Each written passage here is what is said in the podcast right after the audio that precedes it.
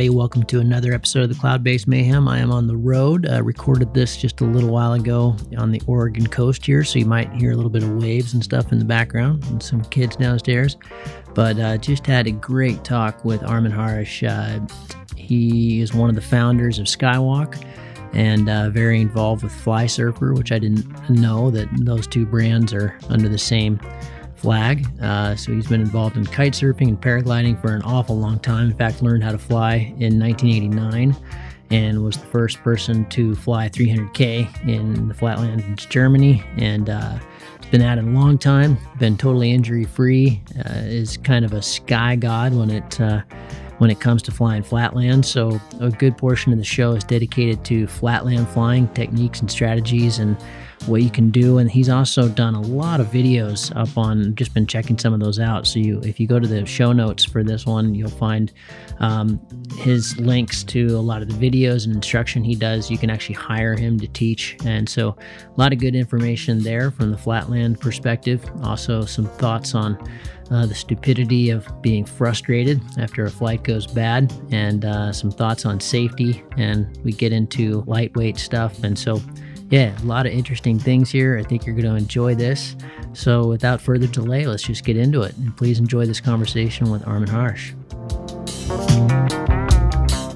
Armin, so great to have you on the show. Uh, we've had many people ask for you. Uh, I've been told a, a lot of uh, things that are going to make you blush. Uh, Flatland Sky God was was one I got several times. So um, I'm really excited to talk to you about Skywalk. About you know before we even opened the show, there we were talking. I didn't know that the the connection between Skywalk and and Flysurfer, and you know uh, as we discussed, I've got a long history in in kite surfing as well that we don't often talk about on the show. So I'm sure there's some crossover there that'll be really interesting. Yeah. So that'll be that'll be fun, and then uh, really want to drill down with you about flatland techniques and strategies. And and uh, you you mentioned before we started that you you started flying in 1989, which has taken us way back to the very origins and uh, kind of discovered that flatland flying was was possible. So we've got a lot of things to cover. And uh, but thank you for coming on the show and and thank you for sharing your time.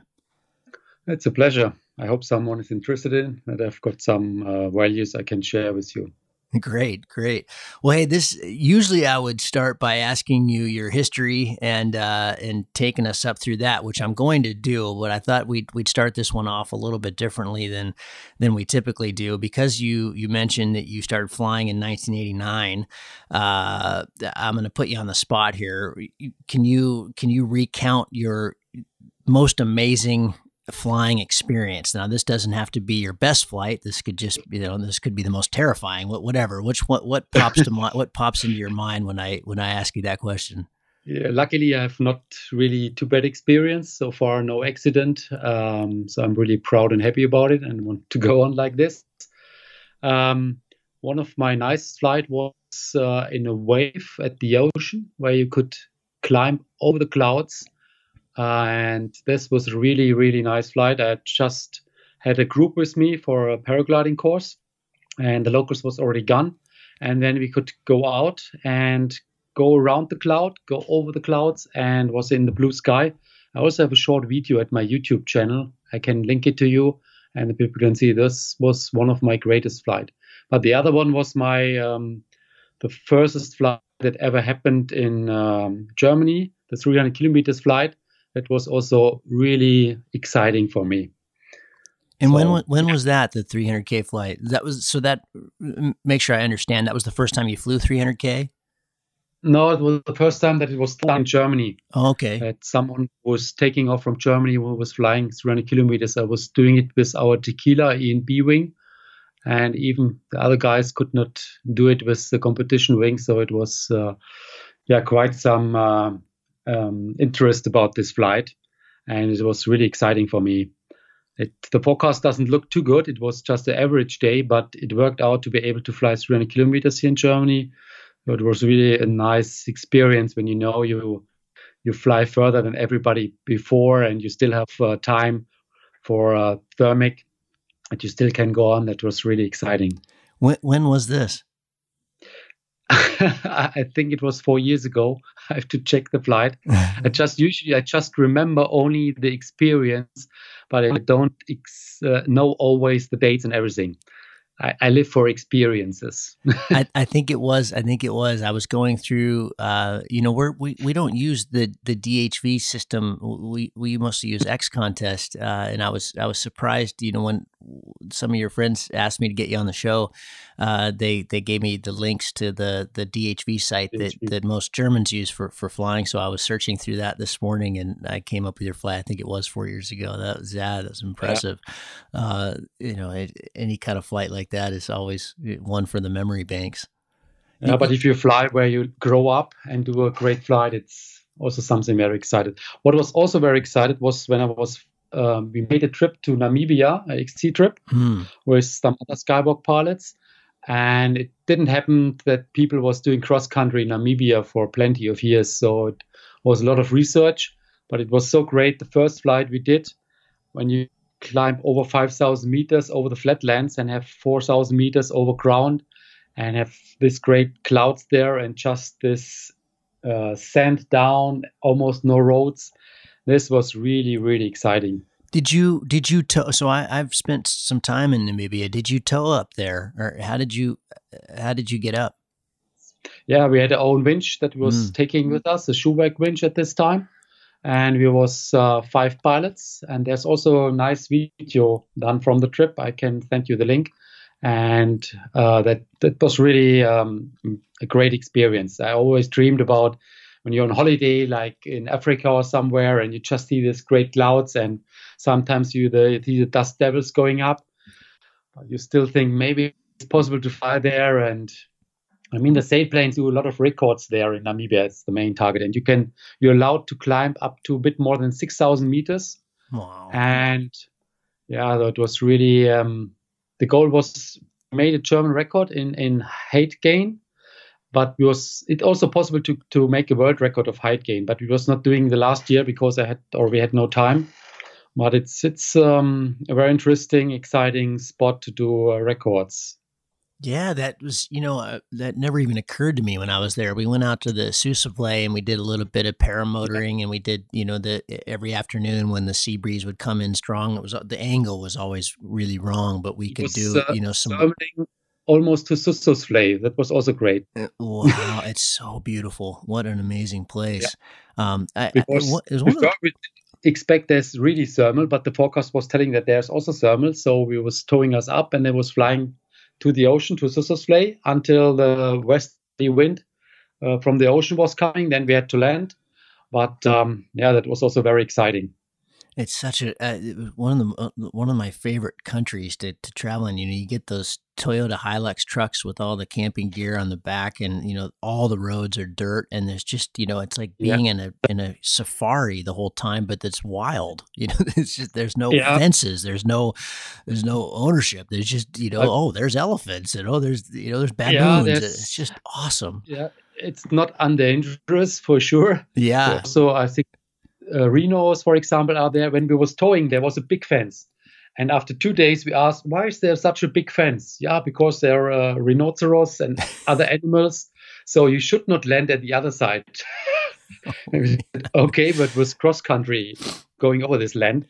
So yeah. yeah, I would imagine that was that'd be that could could be definitely kind of terrifying. When you're up five thousand meters, you're just loving it, but when you're about to land and it might be elephants or something, I mean, there's it's it's a wild place. But if you land at the wrong position, it can be that you're 30 kilometers away from every normal road. Of course. And then you're a bit of problem.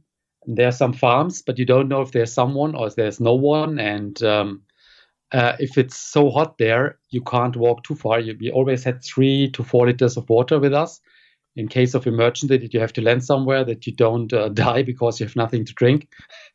Uh, but it, anyway, it worked good out. We never had a real problem. Everybody was landing maximum one or two kilometers from the road away, and we had no problems at all. Everything was um, in research. We did already that there how to get a helicopter in a, in case of emergency, but we had no problems. It, we only had one guy who had a big collapse, but it was in front of a thunderstorm. At this day, I was not flying because I I like to fly when it's safe.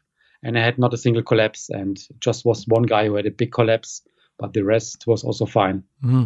You mentioned, uh, I want to rewind. You mentioned, you know, in your whole career, you've you've never had an accident. Um, what do you what do you chalk that up to? Is that's uh, that's unfortunately a very frequent uh, topic on the show, or people that have accidents and fear injuries and coming back, not just from the physical side, but the mental side. But you know, you've been flying since since '89. That that's exceptional.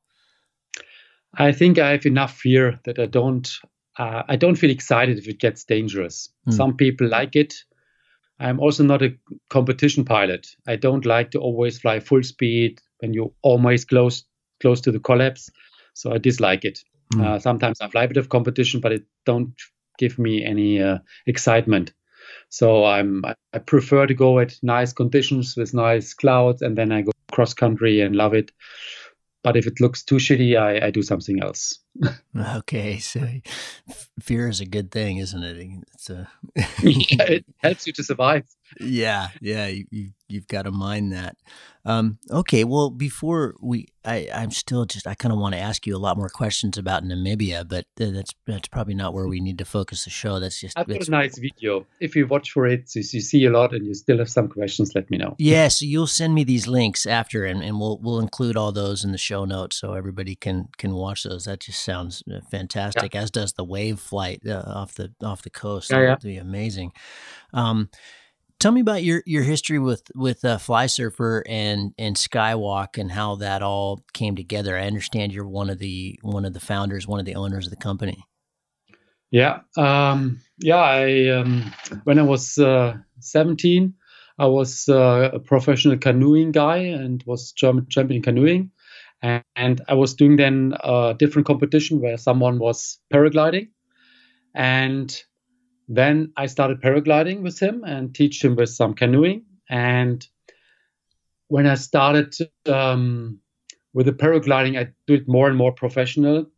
And I was doing the first record was 1995 with 166 kilometers in the flatlands. Before the first flight was 71 kilometers, hmm. and it was um, close to the record that was done two weeks before by Thorsten Hahne uh, from the Alps and then everybody was listening about the flatlands because no one uh, could imagine that it's possible to make such big flights in the flatlands. But um, yeah, whatever I do, if I trust in something that it's possible, and if people tell me that it's impossible, then they just motivate me to, to show that it's possible. now, what was and that? Yeah, then, before you go on, were, were you know because I, was I wasn't a pilot then that you know when when exactly. people say that you you know that it wasn't possible in the flatlands like weren't weren't the hang gliders um you know doing pretty big flatlands flights in Texas and stuff at that time was it just was it specific to the German flatlands that that you know that that hadn't been you know that people just weren't weren't doing it or was it just period yep. flatlands mm, it was not too much from the hang gliders but one hang glider was also flying like 170 kilometers I think Lucas Etz, he was flying close to uh, Paris or something. Mm. And it was one of my dream. And at this 166 kilometer flight, I was also reaching then France and flying into France. Mm. And it was really exciting to be able, yeah, to fly the whole day. If you just take off from these small hills or our winch, we, I was doing winch towing at this day, but you had only 100, 150 meters where you was disconnecting because the space was so narrow and it was yeah it was really difficult. Already when you get the thermal it was exciting. And yeah it was really a, a fun experience.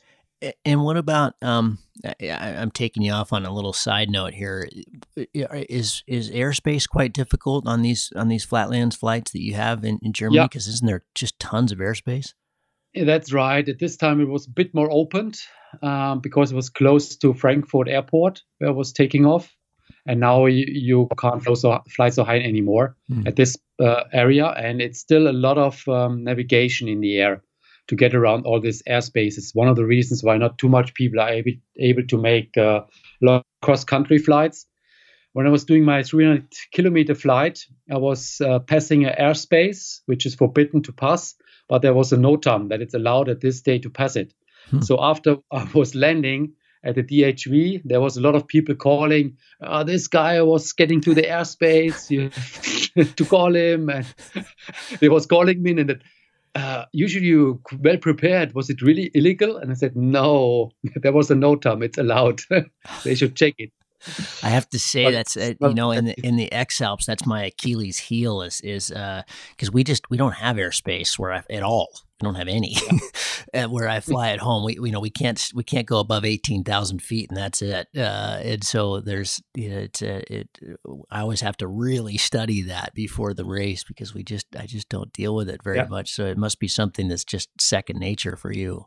yeah, yeah if you have a goal, whatever you do, then you have to look how to reach the goal. And if it's necessary to to how to navigate, then you just do it. Because if your dream is to fly 300 kilometers, then yeah, it's difficult. A lot of airspaces you need to get around. And at this flight, I also had my radio with me. I was at one airspace. I had to get contact by air radio to get a permission to pass it, for example. But yeah, you just do it. okay, well, the, uh, the, I, I, took you off on a on a tangent there to get take me back again to I want I want to hear more about Skywalk and Flysurfer and just the the genesis of the company and and how that all kind of came together.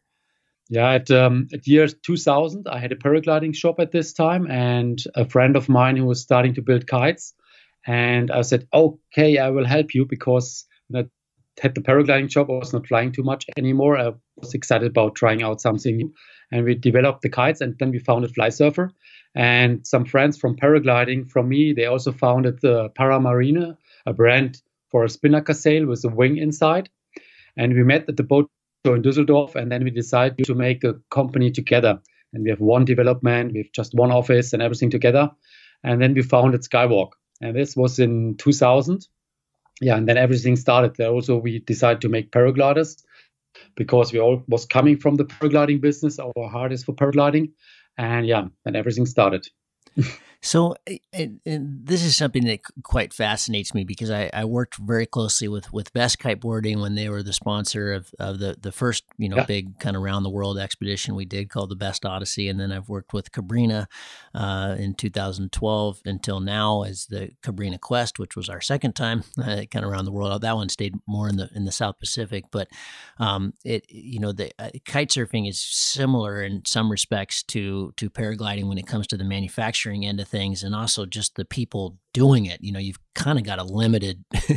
the, the, yeah. These are two sports that don't really grow that much. I mean, kite surfing really had its heyday back in the early 2000s, mid 2000s, and it, as I understand it, and you would know more that the the total number. It's kind of like paragliding. The attrition is taking care of the people that are coming into it. It's it's kind of a zero sum game. I mean, I'm sure it's growing some, but but um, you know, you all these companies are fighting for the same sales. Um, it just seems like a, a, tough business.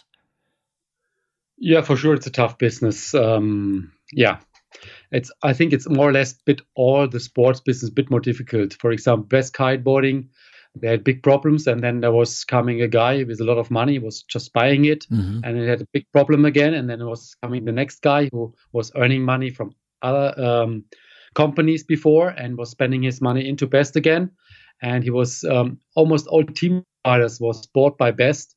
There was almost yeah. no team riders anymore. I think two thirds of the team riders was riding Best. Yeah, and yeah, at the moment Best is not really on the market anymore yeah, because yeah, done. yeah, more or less, yes. Yeah. Uh, so we're driven by our passion because we do what we like, and there are always some competitors, which makes it difficult because maybe they don't have to earn money, and yeah, but we always was going on and we're still growing. So it looks like we was not doing a bad job so far. And yeah, we like what we do. One of the questions I get from a lot of people is everybody wants to know about Chrigel and Skywalk. And I, I had Chrigel on the yeah. show and, and he just, you know, he kind of bypassed this a little bit. But when, when you have Chrigel flying your wing in the X Alps, you know, what is, have you been able to track that? What does that equate to in terms of sales? Is that, is that a, you know, does that hmm. work quite well? That's always difficult uh, to say if it gives more sales or less sales. I mean, Chrigel was asking us if he could ride our paraglider, and Arne, our head of uh, Skywalk, was thinking about it because you know, Chrigel was already winning four times, and if he's riding or flying our paraglider, and if he's not winning again, people could tell, oh, the Skywalk wing is not good because you. oh, I hadn't thought of that. There's actually some risk there That's, for so you. It's also a risk. but if he's winning again, yeah, for sure, it's good promotion. I think the main promotion was that, was that Chrigel was deciding us for his wing. So it shows that for his uh, choice, that's the best choice he can do to take this wing. So I think this was the main benefit from it. And he was winning, but I think we had four people in the top five or something with Skywalk. Yeah, you guys crushed so, it this year. Yeah, yeah, we crushed it this year. Yeah, so it was that was really good because it was not only Chrigel, a lot of people, and also the Range X Alps 2, which is now also in a, a customer version on the market. Uh, and was developed from uh, the product that they was using in the X Alps, and we are selling it like hell. We have delivery time of three months and more. We can't uh, fit for the demand. We already expected three times more than with the older model, but it's just exploding. So um, yeah, but we've got a good Heron harness developer who also loves to make this hike and flight. He's also doing some competitions, so you know exactly what the people need. Yeah, I was I was really impressed with the harness. That was uh, and the bag actually. The that was a, it was a really nice, well thought out kit. Uh, beautiful. Yeah. Um, Chrigel should have flown it because it's a lot more aerodynamical and more comfortable than the other ones. But he had still agreements with other brands, so he could not take everything. But a lot of other people was using it and flying good with it. So yeah, no, it was it was it was very nice kit. I have to say, uh, you know, I'm a I'm a Niviuk guy, but it's uh, but yeah, it was it was a really nice kit. Um, crossover between Flysurfer and and I'm not very familiar with Flysurfer and we don't have to get into the kite into things here but the um you you mentioned some kind of interesting things before we before we started about design. I to tell the audience too what your role is there. Are you a test pilot? Are you a designer? Are you marketing? What what's your role there at the two companies? Yeah I'm one of the founders and one of the owners. Um we are five, uh, four owners of uh, Skywalk, and so my daily business is in the, the Flysurfer department, and one main part is there in the development. But I'm also into the other brands uh, like the uh, X2, for example. I also try to help them a bit uh, with the paragliders. Uh, last week I was um, at an sh- event at the Mosel and helping the people try out the gear, for example. but I'm not, not testing the paragliders. This is done by Alex and Stefan Gruber. Stefan Gruber was also in the X Alps competing. Mm-hmm. And but I always still all give my feedback when I fly the wings. Usually sometimes I fly prototypes before serial production. And sometimes we kite developers make a paraglider or the paraglider developer make a, a kite. Or for example, Benny Bölli, he was a team rider for Flysurfer. Then he showed up in our company and was working in the paragliding department, and now he is working for the Flysurfer department and make very very good wings. Will you will Skywalk get into the CCC end of things, or will you stick where you are? Uh, at the moment, we had not um, the uh, manpower to do it. I mean, if you go in the CCC competition, you need enough manpower to be able to be at least equal to ozone or very close. Otherwise, it doesn't make sense. Sure. They only prove that you're behind. So it means if you step in, you need power and energy to really push it forward. So um, we will see what happens with the f- uh, in the future. I know Alex and Stefan would really love to do it. Uh, but you know we also need some income so the daily business is to also have wings for normal people and not only competition but it's not decided now. We will see. We always make some prototypes. For example, in the kite surfing, the whole racing scene since four or five years was switching completely to foil kites because they have a better lift to drag ratio. And now we've got in the competition the only one who have a two liner, and all other brands, even Ozone, have only three liners. So, at the moment, we are also leading with our constructions. So, it's really nice to see yeah. Wait a minute. You, you only have a two, a two liner, two kite? Yes, we have a two liner for the racing. We are the only one who has a two liner for. Wow. Um, I can't even imagine it. I have. I can't wait to see a picture. Huh. Yeah, I forwarded to you. But it's funny. We also have a one liner, which only a aero and then brake rises for beginners. it's huh. called Viron, huh. and this also works. Wow. You you mentioned that there's you know the there's kind of this fascinating thing you know with with kites the the technology's gotten to a point now uh, that you know when it's super gusty the kite doesn't you know doesn't fall out of the air especially like they used to. Yeah. Um and and you know wouldn't that be amazing with a paraglider if you could you know be in really rough air and it's just stays really solid? Yeah. uh, what are you guys working on there? That sounds pretty fascinating yeah, exactly. When I started with uh, the kites, it was uh, a bit like the paragliders. If you accelerate, uh, go for full speed with the kites, it means if you depower, and it was always starting to collapse. So we need to develop something to make them stable. It's like with the paragliding uh, that you use the reflex wings. But uh, since the last 10 years, we was developing a lot more to make it not only stable, to also be able to handle everything. And this all this technology, I was uh, already building some prototypes. We call it Sky Carver between a kite and a paraglider that is fully stable at uh, or the same stable like a trim speed, even if you go full speed, and it dives like hell. If you go for full speed, um, you have five meter seconds, uh, uh five meters per second sink rate, for example. I think we had a 12 square meter one, and top speed was 122 uh, kilometers per hour Oh. So it's um, yeah, it's something different. It's not a normal paraglider. Right. Wow. Cool stuff coming out of out of Skywalk. That'll be interesting to see where that goes. Yeah. At the moment, there's still no final plan when we bring this uh, hybrid between kite and paraglider. Um, but we will see. I still have a prototype with me. I will also go on testing with it, and yeah, we will see. You were saying that you know it's it's something that would be much more stable than what we have now, but it wouldn't be something you could certify.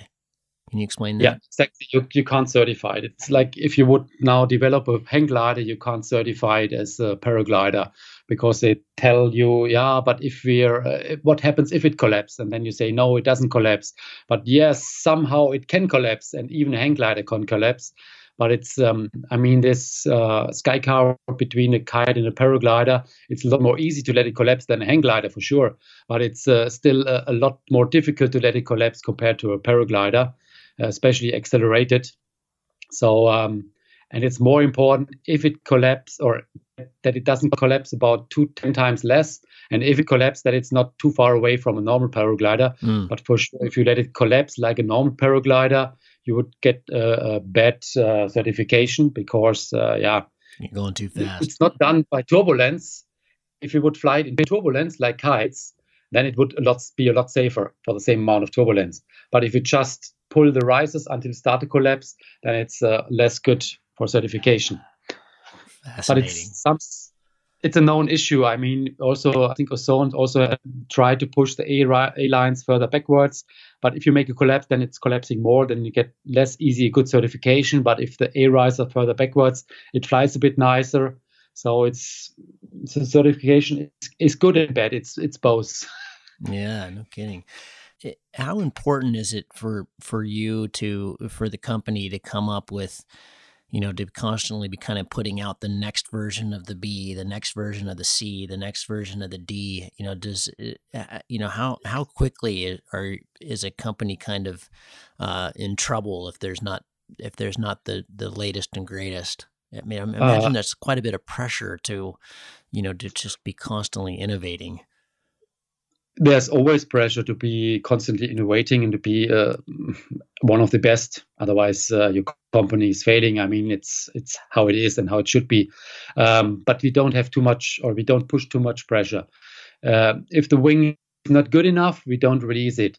If it's good enough, then we release it. We had already that we was waiting for one year longer. Even that we don't have. Uh, I think it was with the Cayenne that we was taking. No, we take another year until we release it, and it was good to do it because then you have a winner again instead of having a good product but not good enough product. Mm. So um, take your time and um, also with the kites, the Flysurfer kites, we have usually product cycles in kite surfing is every year new product. And we have uh, from two to three years the product cycles. And it also helps that the customers are trusting if you're bringing something out that it's really something that it's worth to buy it and it stays longer for value and um, the retail value is higher and you're losing less money with the product and everything it's not that easy in our fast, uh, uh, yeah, in our fast world that you try to push to have products that last longer and you get more value for money. Usually, it's just I want it cheap, and after a few weeks, if it's uh, destroyed, it's not a big problem for the most people.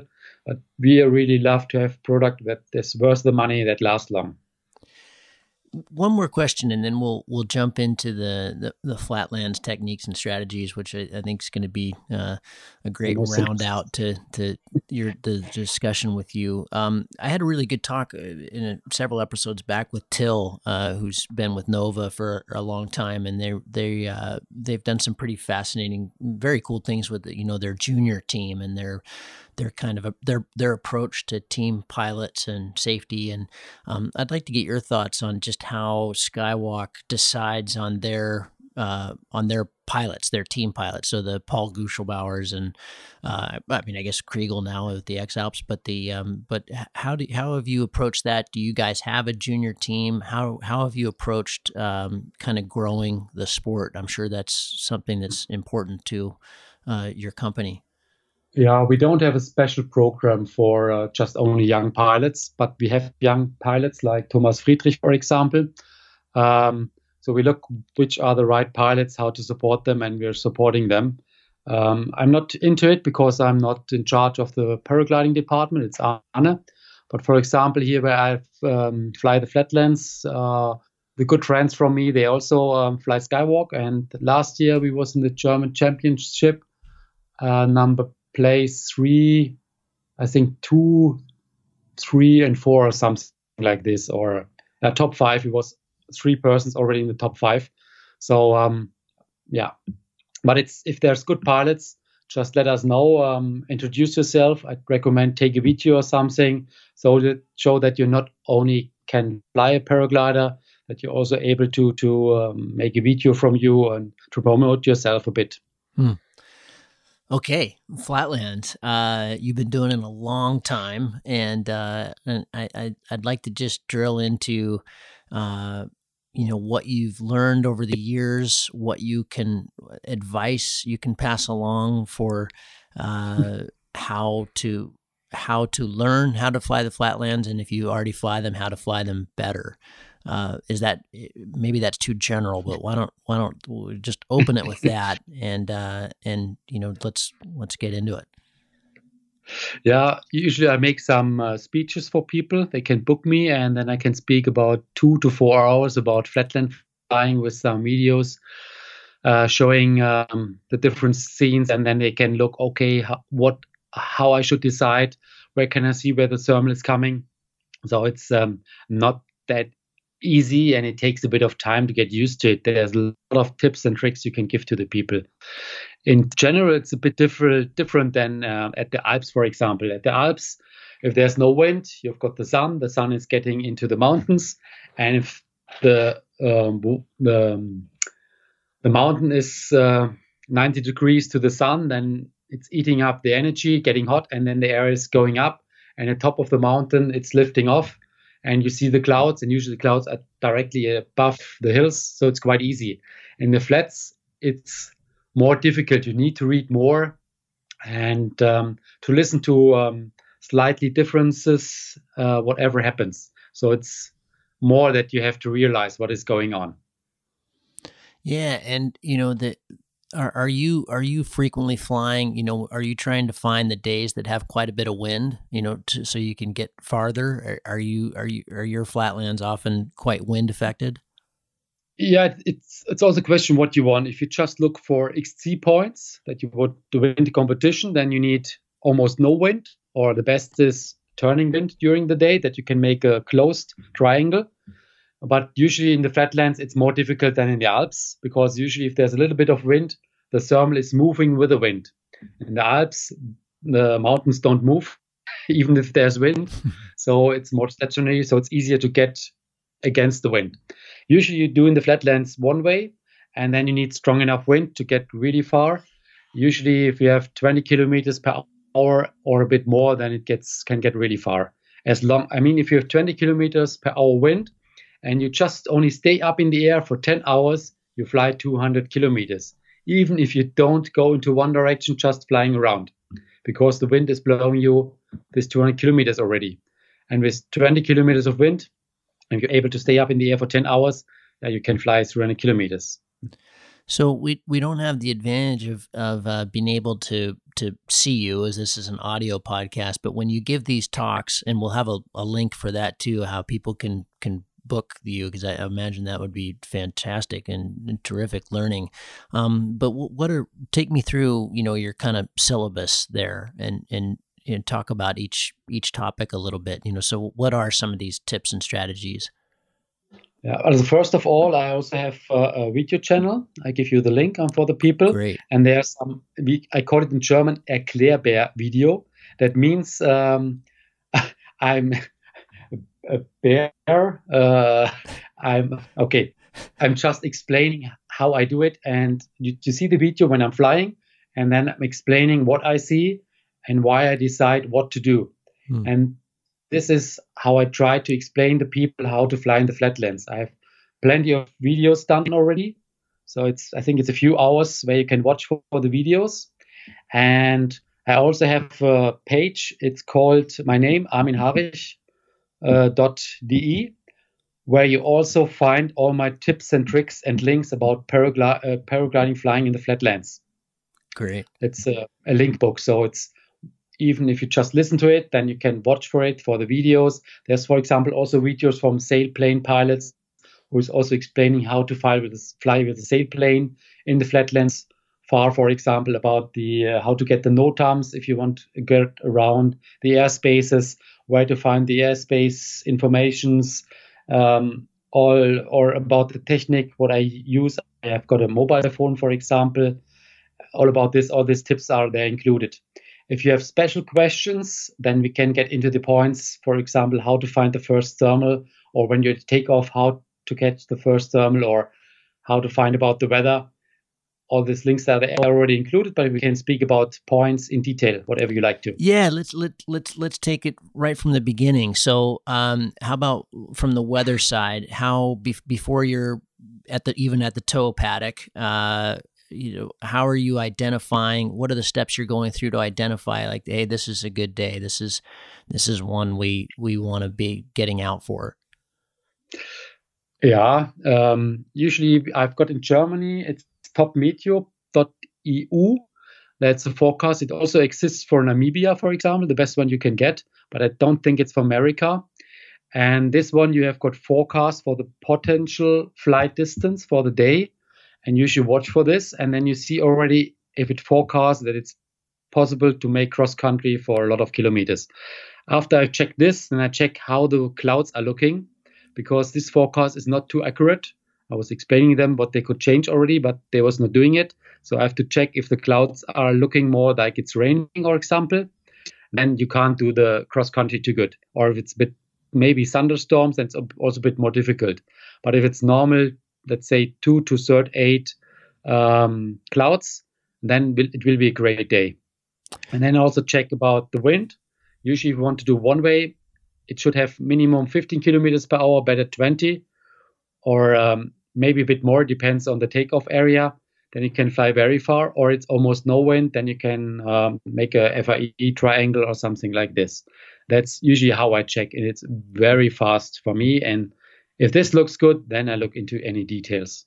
So one of the things that that I I constantly fall into a trap of is I'll I'll look at the Meteo and and you know identify okay this is a day that I really want to take advantage of, and then I go to Tom Payne's uh, XC planner and uh, yep. and I start trying to imagine what I'm going to try to do with the day, and I and I and I set up a you know an FAI or a downwind, and you know knowing that you know in my mind, listen, I'll, I'll fly the day. This is just this is just an idea but I often get locked into that idea and blow it because yep. I, you know, I really want to get the FAI or I really want to get this far, and I and I feel like I'm not on the pace, and so yep. I'll speed up and I blow it. Um, how how what are you are you what kind of idea are you are you trying to go with and how are you remaining flexible especially with the flatlands you have to be very flexible i usually always make plans but the plans are more for me to to already pre-think about the options So when I plan something, I always plan with different options. Then I learn already, okay, if I go, if the wind is a bit more south and I can go around this airspace different. Or if I fly this uh, um, area, uh, sometimes I look at the cross country flights already.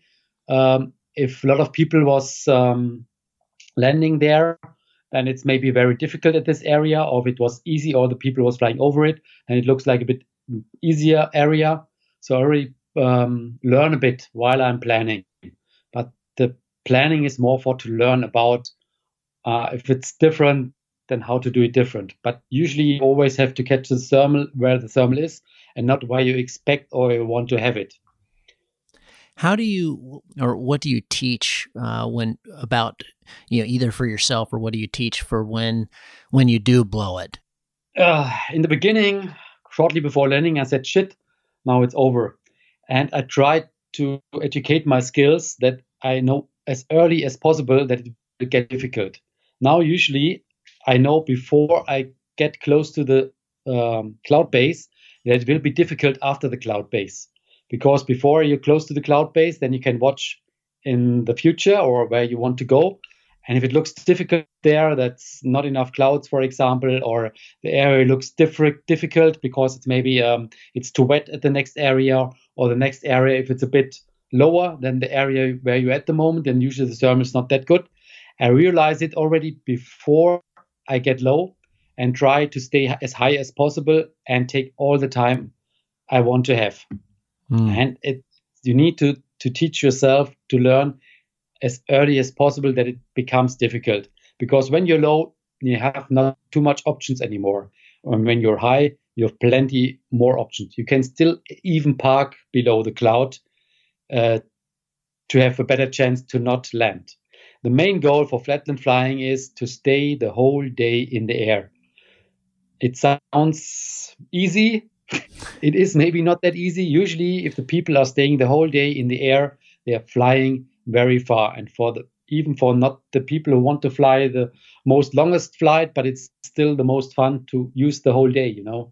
So try to stay in the air and don't speed too much Tell me about crosswind flying. And, you know, one of the things that I've been really trying to work on is we, we had a task down at the Monarca in Valle in January. The, the, the real long task was the last day. Uh, and the, the, not the final leg, but the the long leg to what would be the the kind of the end waypoint and then back to goal was a long upwind leg, and uh, very few people pulled it off because it was quite windy. But the the the the move there was to constantly try to move up to wind uh, whenever you know if some, if a cloud would pop to to windward you really had to ex- expel the, you know, to use the energy and to go really slow because you're punching into wind. Because otherwise, if you're constantly going downwind, you were never going to make the waypoint, you know. So you had to really think ahead and kind of do this huge bell, uh, constantly kind of fighting into wind. And then sometimes you would have to fall off because if you tried to go to wind to get a thermal, you'd bomb out, you know. The, the, so, you, so it was kind of this anticipation of having to go downwind at some point so constantly fight upwind when you could when you thought you could get there. Um, when you're when you're not flying downwind in the flats tell me a little bit about the strategy there. The main thing is you first always for flatland flying you have to understand how the thermal is structured.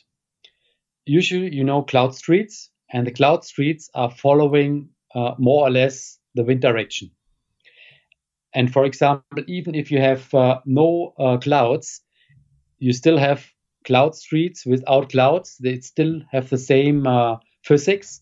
So usually it's better if you're flying, if you have got thermals, more or less straight into the wind. Then usually on the road where you got always the lift. That's one of the tricks. Mm. And then if you're still doing crosswind, then maybe you have to go 90 degrees to the wind to the next cloud street and going straight into the wind. I would not go straight, usually not go straightly into the to the point turn point. Usually, you've got a thermal, expect maybe it's a cloud street and try to get the next part of the cloud street and then going 90 degrees instead of going uh, straight. When happens cloud street, it's a bit more difficult. Uh, usually, cloud street, if the wind is always the, uh, the same speed and direction with all the same height, or with the different heights, then you have no cloud streets. But if the wind is getting stronger in the higher upper areas, then the updraft gets a bit pushed for, further away and is getting down the downdraft and generating this is pushing the next lift. And you realize a bit more how the the thermal is the downdraft is triggering the next thermal, then you know a bit more about the cloud stream, then you have a better chance to catch the next thermal. Tell me about. I was down in Brazil uh, chasing really big distance this this fall, and yeah. Um, what I what I started playing around with there was being way more aggressive than we're typically taught, or you know the the kind of the yeah. rule of thumb is oh you're in sink, you know turn forty five degrees and and use a lot of speed. That's that's what I learned when I you know started flying, yeah. and I found that that just was not nearly enough. You know that you the the the the lift was very strong and the sink was the sink was incredibly strong and if you yeah. spent any time in the sink you you were on the deck. Uh it just you, you right. just you really had to be aggressive. And so it was quite hard to mentally do this but it was you know because you were going so far off course line. But i, I was often turning 90 degrees. It, it what what is yeah. your what is your thought what are your thoughts on sink? First of all it's the same like with the cloud streets. Um, like also you have the updraft cloud streets um, orientated with the wind, and also the downdraft is orientated with the wind. So if you're flying downwind and you're inside of this downdraft street, it makes sense to go 90 degrees right or left to get into the updraft again if it's a kind of cloud street uh, day. That's you have to find the right way how to get as fast as possible out of it when I was starting paragliding the flatlands and the paragliders was very bad, usually was getting into the sink. I was turning around, getting back into the uh, climbing area to not get into this sinking area. But this is not makes you very fast in flying, but it's a good chance to stay up in the air. I'm not. I'm in sink. I'm going to move. I'm going to go back to the lift. Yes, just turn around, go back where he was coming from. I mean, for less experienced pilot, it, it's still an option. But for sure, if you want to do 300, 400, 500 kilometers, this is no option. Then you have to push accelerator and look where you can find the next lift. And you need a bit of luck also um, to make a really record breaking flight. That that leads perfectly into my next question. There are days, you know, when I flew the record here uh, in in the states. I don't know, five years ago now. Um, uh, you know, it was like it was one of those days where it was just const. I was constantly in sync. I, I'd leave the cloud and I'd turn and go downwind, and another cloud would appear right in front of me. You know, it was just magic. Eh, that was you know that I was just constantly in sync with the with the thermals. And I mean, there were some exceptions to that. Obviously, it was a long day, but I, I really had trouble with that in Brazil. You know, there, it almost did the same thing every day you would if you got established which was really tricky you know 90% of the pilots would be on the deck in the first 15 20k uh, every day you know so it was really hard to get established. And maybe we could go back to your you mentioned that that was you know finding the first thermal is, is the key in the flatlands. And so you can kind of get established and get into the middle of the day where when it gets good. But so we'll, we'll come back to that. But you know in brazil that would be you know these beautiful cloud streets right off right off the bat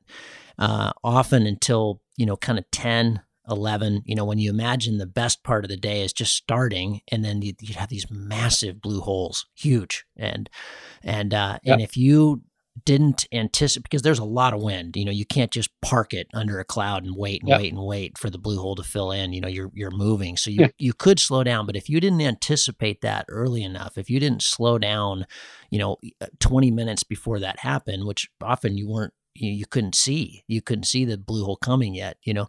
Um, you'd you'd be on the deck. It was really tricky um, and so I, I, don't know if there's a if there's even an answer to that but the you know it when you looked at the end of the day you know the it was it was very often some of the same pilots were were were making it through. You know, it wasn't just random. It wasn't just a random ten pilots would make it. It was oh, there's that guy again. He made it. You know, flying cross country is not random. Yes, exactly. It's not. You need a bit of luck. That's also right. You can't calculate everything, but usually I I never flew in Brazil for um, so I can't tell exactly, but uh, what I try to do is um, I try to know where are areas which is not good for thermals. um, if you know where the areas usually where it's difficult, then you already slow down a bit before, try to get a bit right or a bit left to go a bit around. As early you notice this, as early you can go a bit to the right or left, as easier it is to get around it.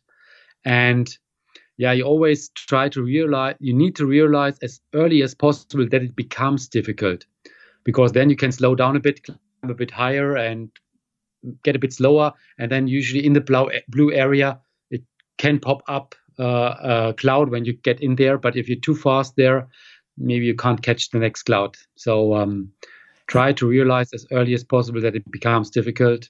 Planning what I do, I also know quite well the areas where it's difficult uh, with the thermals. Uh, okay, so how do you identify that? Is that experience you've been through there before, or is that something you're identifying in the models? Mm, usually, I, I, like to fly new areas, so it's not my experience from exactly this spot. But um, usually, I, for example, go for the um, contest, uh, XC contest um, flights, and I check for this takeoff, for example, all the different flights. For example, the furthest flight, and then I look for them and try to think what have they been doing and why are they doing this. And sometimes I was just watching for the flights, and then I was guessing at which date it was done. Was it in the spring? Was it in the fall? And after some time of training, I not- noticed quite well, okay, this was in the fall and this was in the spring. For example, in the fall or in the summertime, then the uh, fields are dark and there's no water inside anymore. So the lower areas with the fields was working good. But in uh, the springtime, they are still green. So it's more difficult over the green uh, fields. Hmm do you one of the things this wasn't a question i was planning on asking but the one of the things we've been discussing at home here a lot so i, I live in the desert and i live in big mountains but we have uh, very close to us is is kind of like a like a high plateau you know so so flatlands but very high you know 4000 5000 yeah. feet um, and and then then we have the mountains. But the you know right now this time of year, or even you know in in May, we have the same sun that we have in in July, and we uh, in terms of hours, you know, so, and it's very direct sun. It's very overhead in the northern hemisphere. We're having a, a debate about why you know we we the days do come around and we can go quite big, but uh, very rarely do we get to go as big as we do, you know, a, a, month after the solstice. So the same sun we have now, but a month later. Uh, what are the atmospheric conditions? Is that do you do you also have that in Germany? Is it is it is it similar? Yeah. Um, is this is this similar. ground? Is it moisture? Is it ground temperature? Is it taking longer to heat up? Uh, you know why? The, yeah, usually the main main important point is that we get fresh air the fresh air um, you need if you have um, a package of air with zero degrees or a package of air with 20 degrees you need a significant less energy to heat a cold air up to get a lift from it than a hot air. So if you have cold air it um, the energy from the sun generates a lot more uh, thermals. And if the cold air is coming then usually it's less stable and if you get uh, inversion from a high pressure system, then you get a lot better thermals. And especially in the summertime here in Germany or in the fall time, even if the sun is a long time there, it's getting quite hot, but uh, the thermal is not getting too good anymore. Hmm. Gotcha. Two things. The yeah, and I'll I'll separate them. The uh, finding that first thermal. Talk about getting established. So you've identified, you know, you've looked at the weather the night before. You, you're going to fly this day. You've got your launch pinned out for where you want to start. Uh, you've you've you're, you're, you've planned all your uh, you, have done your route on XC Planner. You've planned your airspace issues. Um, talk about getting established because there's nothing more frustrating than coming off tow and going 10k. No, for me, it's not frustrating. Ah. As long as I land safely and have a nice day, it was a great day. Oh, and uh, good point. I'm happy, and I, I drive back and I go for my work, and it was fine. Um, I tried it. The weather was usually most of the time the weather is different than it was forecasted. So it's a common thing. You always get frustrated because it was a good day forecasted and it's getting shit. Um, no, I don't get frustrated from this. um, I only get maybe frustrated if everybody's going up and I'm too stupid to catch any thermal. But if you get frustrated, it usually also doesn't help. uh, usually, I recommend try to be one hour before the thermal is properly starting on the takeoff area. Hmm. First, the time you have time to speak with your friends, and you can pre- prepare yourself a bit better. You already get a feeling for the day. You can watch for it, how the first clouds coming up, or um, how the air is rising up the hill, and everything. And usually I take off very early because you want to fly fast, the most important point is you have to fly long. And you only can fly long if you start early. And so I try to start as early as possible. And usually it's quite common that for 50%, I have the first landing down of the hill for sure. And I'm not frustrated at all because the other guys are still up. But I was trying the first time already at the first chance. Mm. And when I get up the second time, usually I'm still taking off earlier before the other ones are still taking off. And it's a lot of time that I'm just flying alone because the other don't take off if you want to fly, you have to take off. and if you if you land the first time already, then you get a bit of impression for the day already, and you notice a bit already how it feels, how the thermal is, how the turbulence is, and you get better experience for the next takeoff already. The other don't have, and um, yeah, if I'm there, I love to fly, and yeah, it's normal. You always land after you fly. If you don't land, if you crash, then have a problem what what do you credit your your continued passion for flying for? You know that I, I can hear it in your voice. You know the, these this that's just solid advice. Don't get frustrated. That doesn't help anything, does it? And but also just uh, you know you started flying in 1989, and you, you clearly still love it. What, what what do you credit that to? Uh, do you go through kind of dips and valleys? I was I had years where I was not flying too much, maybe three four flights a year, mainly my holiday it was about 10 or 15 years because I had to, to build up my company. And then we was developing this uh, Ewok, uh, the electric engine uh, for paragliding. And my partners asked me if I can do some demos, and I love to do it. And then we grounded on the project for several years. And but then I was going on without the electric engine for paragliding. And after one or two years, I was very good again. And I was just thinking that I had an engine in my bag, and it helped me that I was trying, okay, I think it works out there. And you should say, okay, otherwise I have an engine, but then you just still do it. And I get one tip from a very good sailplane pilot don't try to search uh, a lift, just try to find the area where you get the most lifting air Hmm. And that makes it a bit easier to find the right line. Hmm. That makes sense. Yeah. I like it. Because that's the best point you where you can be. Uh, you stay maybe just longer in the air and then the thermal is coming, or there should be the best thermals also. But if you only try where is the next thermal, then it's a bit more difficult. But then you just think, okay, where it's the air should rise up the most. and and how how are you identifying that? You know, maybe your flatlands are, are different than ours, but when it's you know like a, have you flown have you flown Australia? Have you flown Deniliquin, the flatlands there? No. Okay. yes, I was flying in Australia some, plenty of years ago at the World Cups. Oh, okay, over but in Manilla. I was also sometimes I was trying out uh, a heat cam in the in Namibia, for example, also, mm. and was looking if this is working. That you see the hotter spaces on ground. Mm. And to be honestly, I tried it in Namibia, and it didn't work too bad. But I was trying it in Germany and it didn't work at all. right. you see the green forest, it's cold. Yeah. Yeah. and I still say, no, I'm sure there will be the thermal and there's a cloud over it and you go over it and you get the thermal. Even at, that it's the most cold area where you find around.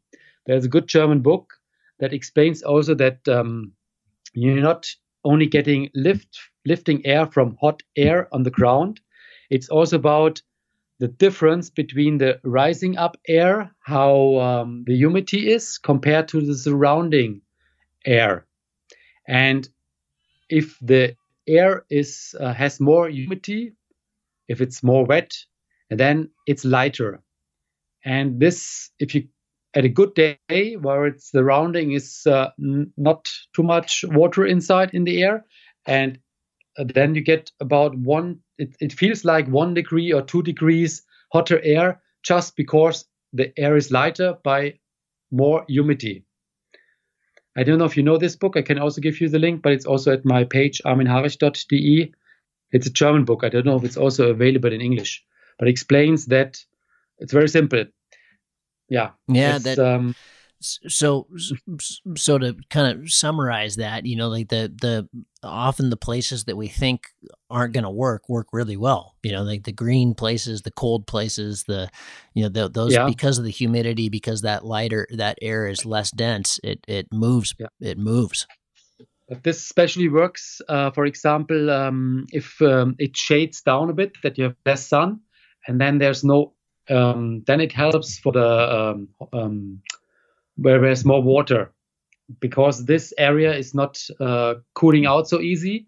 And when it rises up high enough, then it's a benefit that there's uh, more humidity inside instead of the surrounding area. So, um, but there also exist people who just flying by uh, feeling and they're doing so great. And some people just fly about thinking. But usually more people who just uh, have the feeling are flying usually better.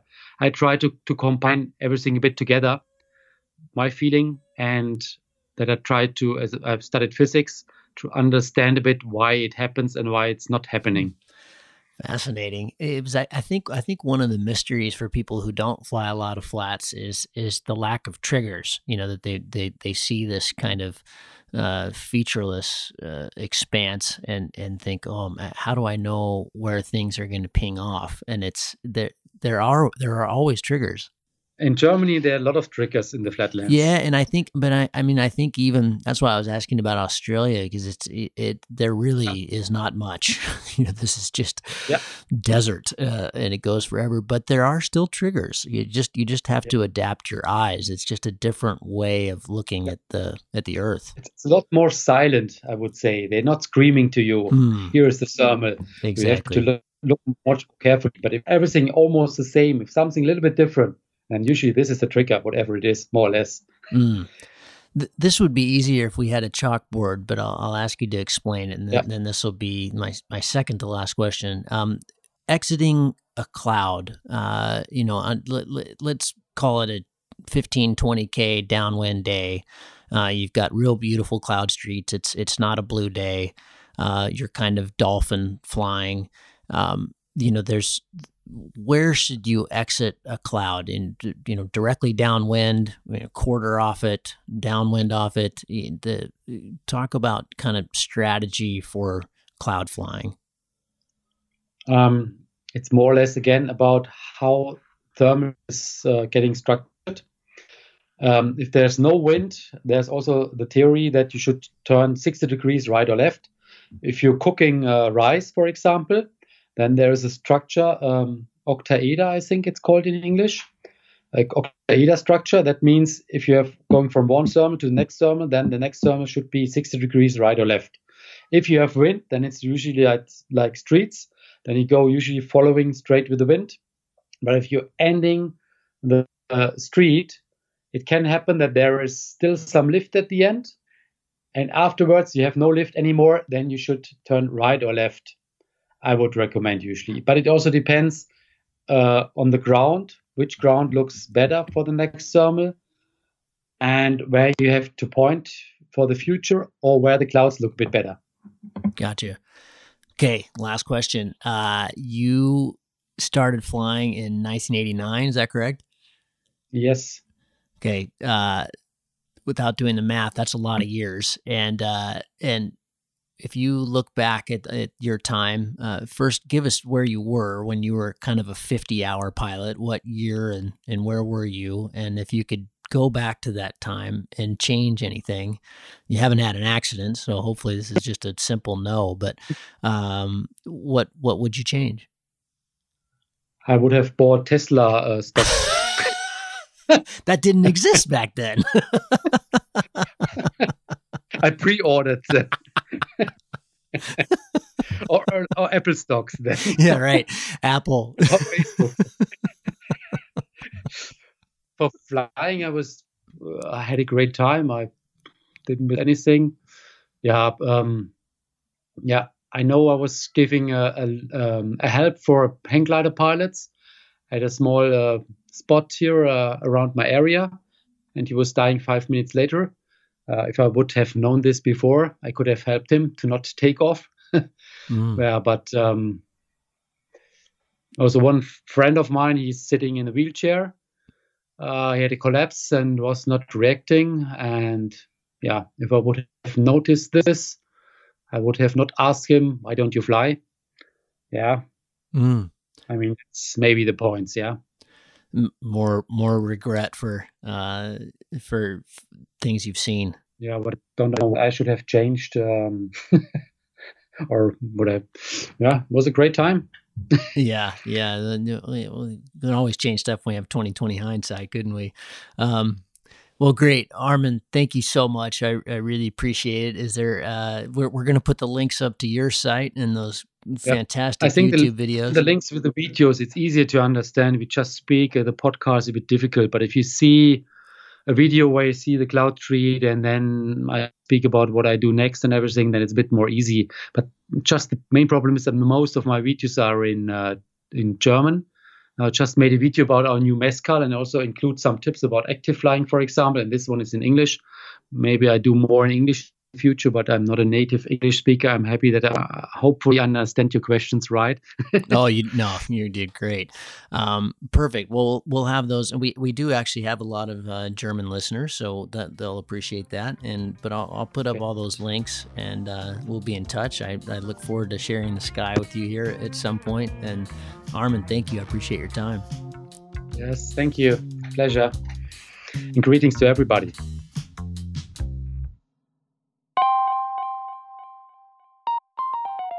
I hope you enjoyed that. Uh, great talk with uh, guy who's been at it an awfully long time. A lot of good takeaways there. Hope you enjoyed it. If you're getting something out of the Cloudbase Mayhem, this is a listener supported podcast. We don't do any of this with sponsorship. Hope you enjoy that so you don't have to get those long messages that sometimes come in the front of podcasts. So uh, here's my message now. I treat it like a magazine subscription or a video subscription or something you find valuable. Always, all we've ever asked for is a buck a show. So uh, you can do that as a one time donation through PayPal. You can find the links for that on, on the, the website cloudbasemayhem.com, or you can kind of set it and forget it through Patreon, which is a really cool way to be rewarded for doing so. Or you can uh, buy some of our swag. We've got a store up now on the website and go there to see our uh, fully recycled hats, Cloudbase Mayhem trucker hats. Each one of those is totally unique, made by a fellow pilot, Annika Herden at Recaps. They're super cool. really dig them. Everybody loves those hats.